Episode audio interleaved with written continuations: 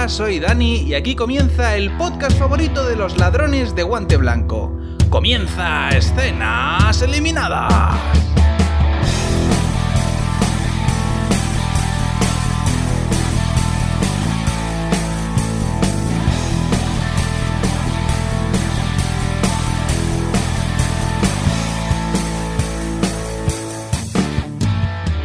Esta semana os voy a hablar de uno de los estrenos de enero de dos mil veintiuno, una de las primeras series que nos ha llegado en este nuevo año, que es ni más ni menos que Lupin, de Netflix.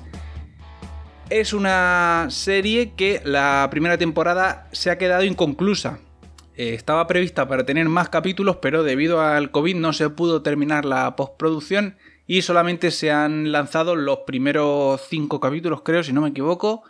Y el resto de capítulos se eh, saldrán a la luz eh, allá por abril, más o menos, marzo-abril.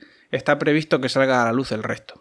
O sea que la temporada no está terminada. Con los capítulos que hay ahora mismo en Netflix, la temporada no está terminada. No esperéis que tenga un final de temporada, porque el resto de capítulos aún se estaban postproduciendo cuando empezó todo el tema de, del coronavirus. Eh, la, sinceramente, la serie me ha sorprendido para bien. Esperaba otra cosa, esperaba una reimaginación moderna de estas ideas pretenciosas que hay ahora mismo en, en Estados Unidos, de coger cosas que hizo otro y volverlas a hacer en un alarde de presunción, de asumir que vas a hacer las cosas mejor que su propio creador.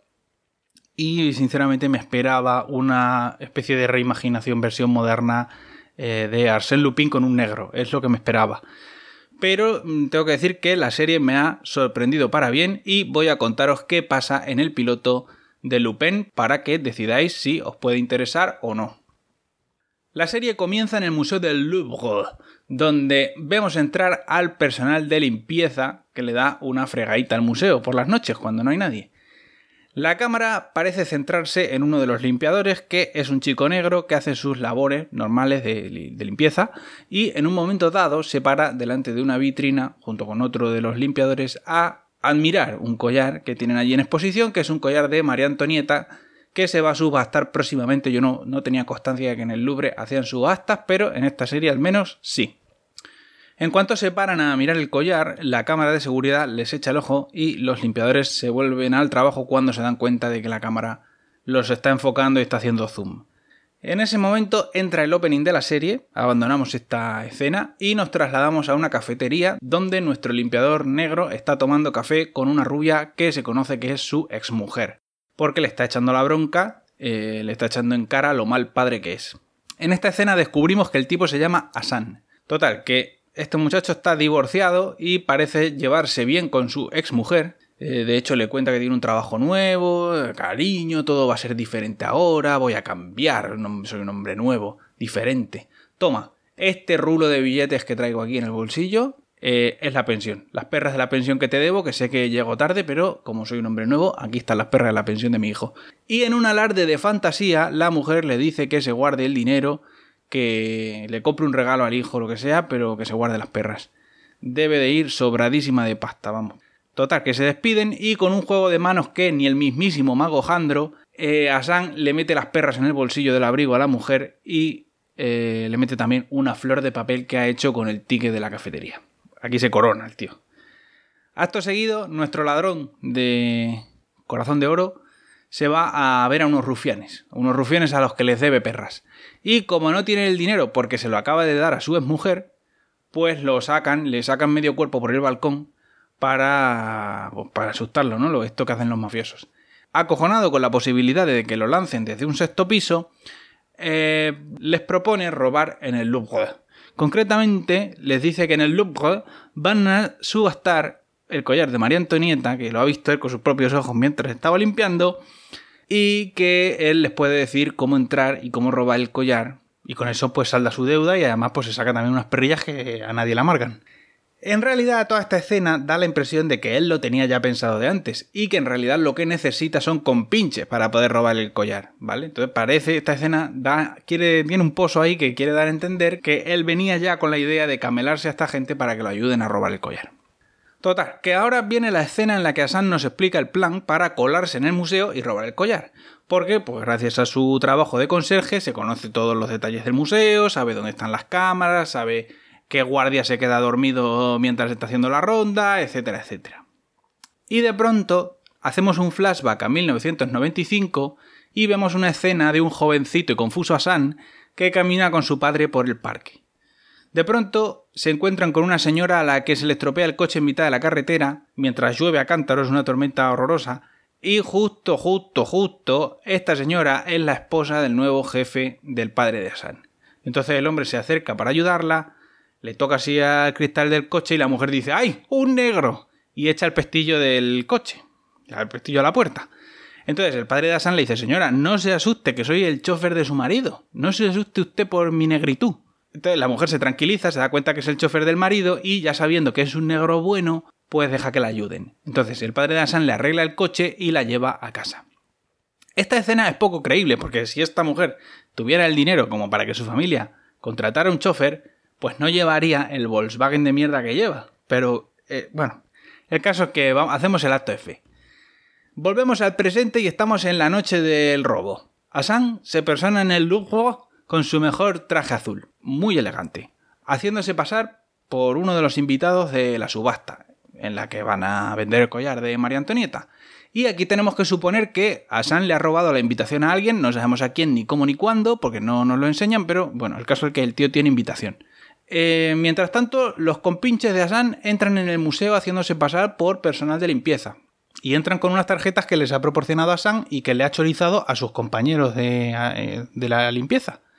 Y aquí viene una escena curiosa, porque se cuelan, eh, meten cloroformo haciéndolo pasar por productos de limpieza y los guardias al entrar cachean a todo el personal. Entonces cuando terminan, uno de los guardias le dice a uno de los compinches de Assane, buena suerte. Y yo me quedé pensando, ¿buena suerte? ¿Buena suerte para qué? ¿Para fregar el suelo? Eso que, que... ¿Cómo que buena suerte? una, una escena súper rara. Pero bueno, volvemos a la subasta donde el presentador del evento nos cuenta pues todos los tumbos que ha ido dando el collar de María Antonieta a lo largo de los siglos. Hasta que al final pues llega a una familia, a unos tal Pellegrini, que son pues los que lo van a subastar, los que los que digamos que arreglaron el collar porque el collar estaba lo habían habían quitado las joyas para venderlas sueltas y demás, arreglaron el collar y son los que lo van a subastar. Y nos presentan a la hija del dueño, Juliette Pellegrini, que es una morena con los ojos azules que baja una escalera muy alargada, enfocada por, por la luz del museo, que es una entrada como muy para enamorarnos de ella. Pero bueno, el caso es que baja, baja la escalera así... No, lo único que le falta es que baje a cámara lenta, pero, pero es una entrada bastante de enamorarnos de ella. Y en ese momento, Assane tiene otro flashback a mil novecientos noventa y cinco, en el que nos enteramos de que su padre era el chofer de la familia Pellegrini, o sea, la señora de antes era la señora Pellegrini. Y él conoce a la tal Juliette, de hecho, a esta mujer que acaba de entrar. De hecho, nos ponen una escena en la que ambos se encuentran en la piscina de los Pellegrini y ella está fumando, para denotar que es una chica mala, ¿no? Y chica, una chica políticamente incorrecta. Y después de presentarse, le dice, oye, Assane, ¿es verdad eso que dicen de los negros? Y ahí todos los espectadores nos echamos las manos a la cabeza y decimos, Juliette, por favor, que tiene trece años. Pero, en un giro inesperado, no se refiere al cimbrel matutino, sino que se refiere a la leyenda urbana de que los negros no saben nadar. Entonces, Juliette está tan segura de que los negros no pueden nadar que se apuesta... Bueno, también se le junta que es un poco fresca, ¿eh? Tiene toda la pinta. Pero bueno, que le dice a Assane que si ahí se hace un largo en la piscina le come los morros. Entonces Assane, con bastante más pena que gloria, todo hay que decirlo, consigue hacerse un largo en la piscina para darse el lote con Juliette. Volvemos a la subasta donde Assane está pujando haciéndose pasar por millonario. Se ha hecho una página falsa en Wikipedia y eso, eso ya es aval suficiente para que lo dejen pujar en la subasta, ¿vale? Eso, el background check lo pasas con una página falsa de Wikipedia. Mientras tanto, a sus compinches todo les está saliendo mal. Se supone que tenían que dejar inconscientes a dos guardias con el cloroformo en el vestuario de los conserjes, pero resulta que se encuentran con que el cloroformo no tiene un efecto inmediato como en las películas, que no es mágico. Así que tienen que darse de hostias con los, con los guardias de seguridad y dejarlos caos, para poder quitarles los trajes y hacerse ellos pasar por personal de seguridad. Después, el guardia que vigila las cámaras, que siempre está durmiendo, hoy resulta que está viendo un partido de fútbol y está despierto. Y no solo está despierto, sino que además está haciendo un porro. Así que le tienen que abrir la cabeza con una papelera. Todo mal. O sea, está saliendo todo mal. Pero bueno, entre tanto, vemos otro flashback en el que el señor Pellegrini trata mal al padre de Assane. Y para resarcirle, la señora Pellegrini le regala una novela de su colección personal para que se la lleve a Assane. Y justamente la novela que escoge el padre de Assane para llevarle a su hijo es una de las novelas de Arsène Lupin. Para que el título de la serie tenga sentido también, ¿no? Assane, ya en el presente, gana la subasta. Y mientras está en la bóveda viendo el collar, nos muestran otro flashback en el que vemos que veinticinco años atrás robaron el collar a los Pellegrini y el, y el señor Pellegrini le echó la culpa al padre de Assane, que termina siendo arrestado. Así que parece, si quiere entender, que todo esto es, eh, todo este robo en realidad es una venganza contra el señor Pellegrini. Por lo que nos han contado durante la subasta, después del robo del collar han pasado veinticinco años y el tal Pellegrini ha estado los veinticinco años buscando el collar hasta que lo ha encontrado y ahora que lo ha encontrado lo subasta. Todo tiene mucho sentido. Pero bueno, eh, a la vuelta del flashback, los compinches de Assane, que están también en la bóveda haciéndose pasar por guardias del museo, deciden que es un buen momento para una traición. Así que cagan a piñas a Assane y al presentador de la subasta y se llevan el collar. El tercero en discordia de los compinches, que tenía la tarea muy sencillita de traer un coche rápido y discreto para la huida, aparece con un Ferrari rojo de dos puertas, que por supuesto termina estrellando porque es demasiado rápido. Nos vamos a otro flashback en el que Assane está visitando a su padre en la cárcel.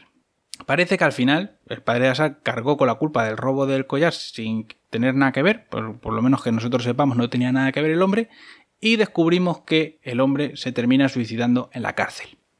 Así que sí, o sea, todo esto es una venganza de Assane contra los Pellegrini. Bueno, como era de esperar, detienen a los compinches de Assane, aunque Assane escurre el bulto porque consigue mantener su tapadera de millonario. Y la policía recupera el collar, pero, pero, pero... unos días después se descubre en las pruebas, en las pruebas forenses que el collar que ha recuperado la policía es falso.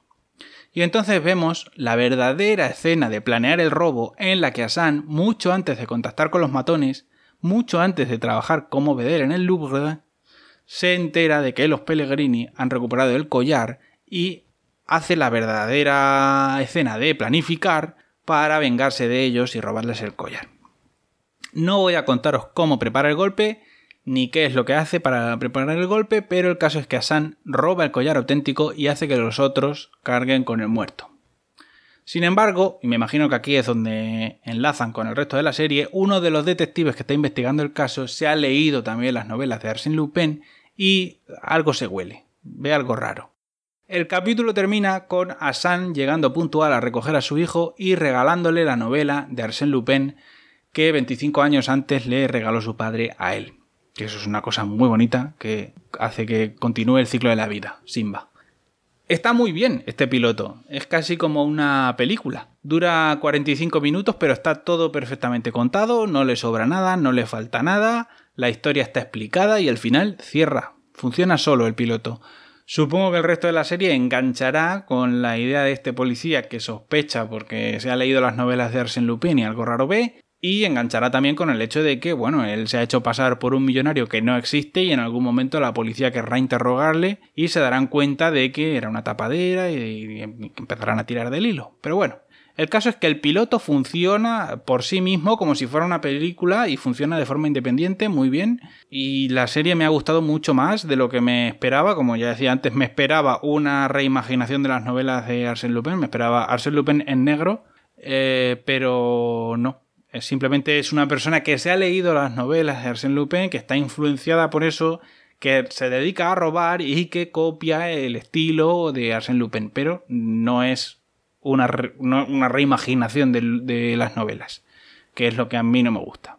Eso sí, una cosa os voy a decir, si vais a ver la serie, vedla o bien en francés o bien con doblaje castellano, porque en la vida hay cosas malas, pero ninguna como el doblaje estadounidense, que es patético y es lamentable.